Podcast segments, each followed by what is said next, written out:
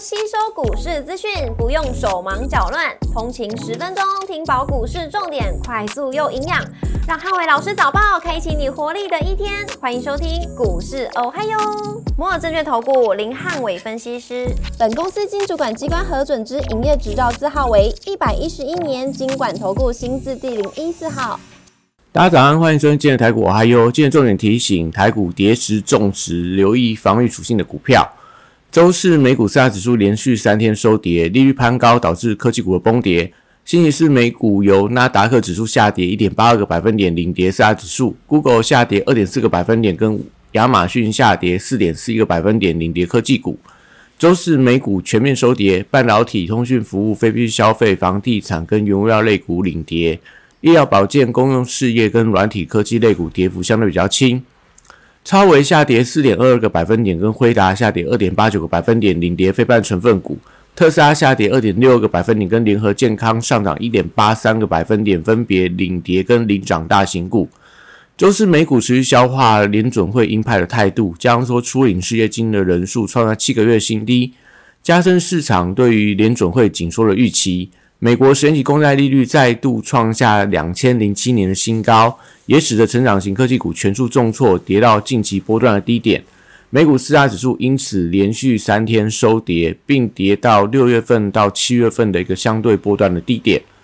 股市红绿灯亮出黄灯，美元小涨跟美债利率续创新高，跌时重时，留意防御属性的股票。台指盘后盘下跌87点做收，跌幅 0.53 个百分点。台积电 ADR 值下跌 2.21 个百分点。礼拜五大盘主观的重点有3，第一个前波低点跟汇率变化，第二个防御属性的股票跟政策内需股，第三个 AI 族群跟高价股的表现。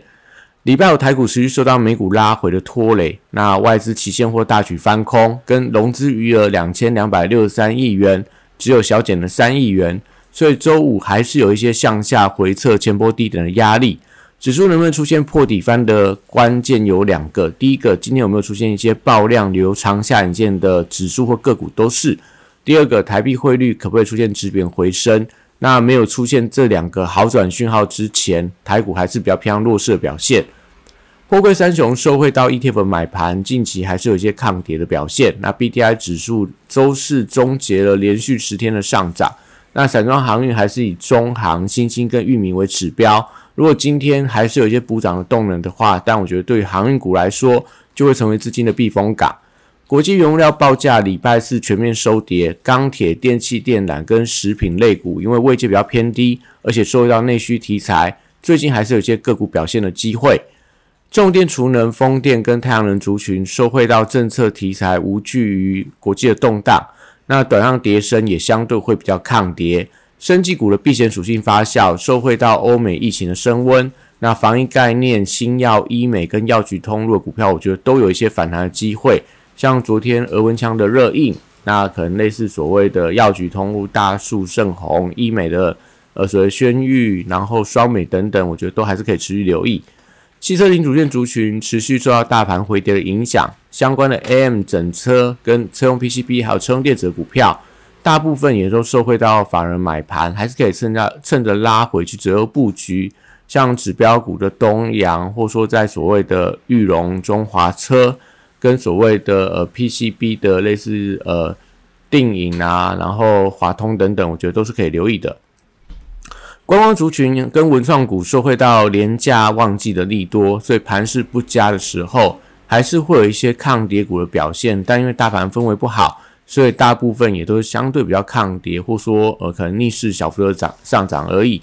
军工股因为政策题材护体，所以搭配近期周边的海域国家持续在做军演的动作。那指标股就观察一下金刚的续航力道，因为投信最近开始大买金刚，会有一些连带性的作用，像龙钢，那可能像亚航，这些我觉得都会有一些带动的情况。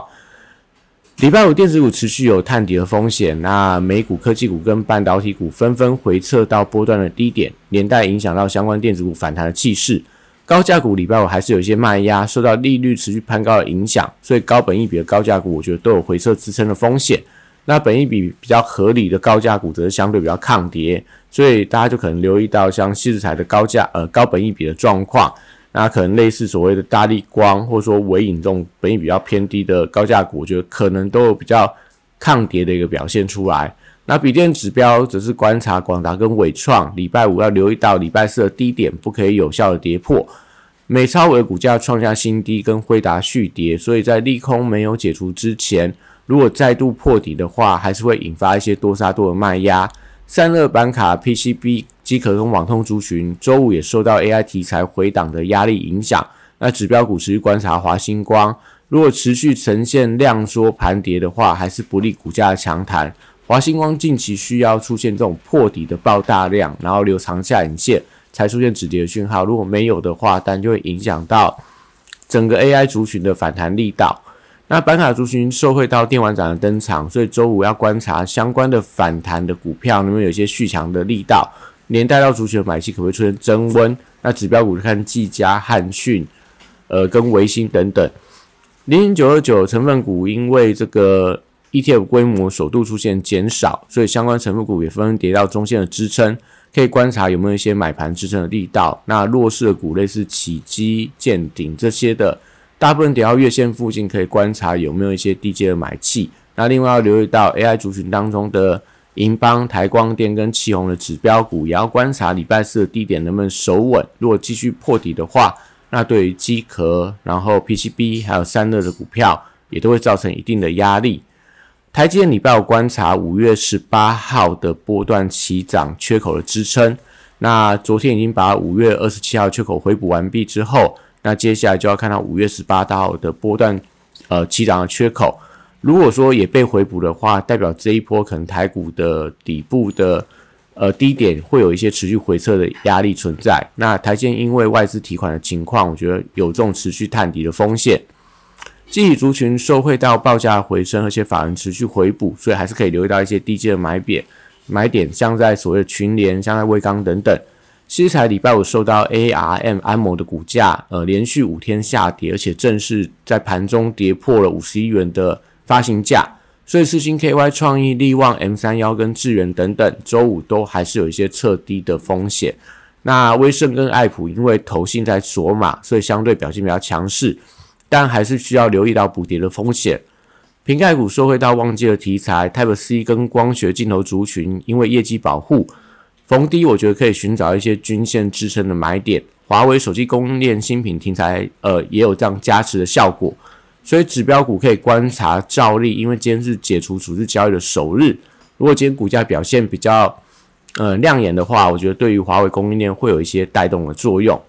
东京电玩展登场有利游戏股，那游戏股因为具备避险的属性，还是可以观察一下有没有一些买盘点火的力道。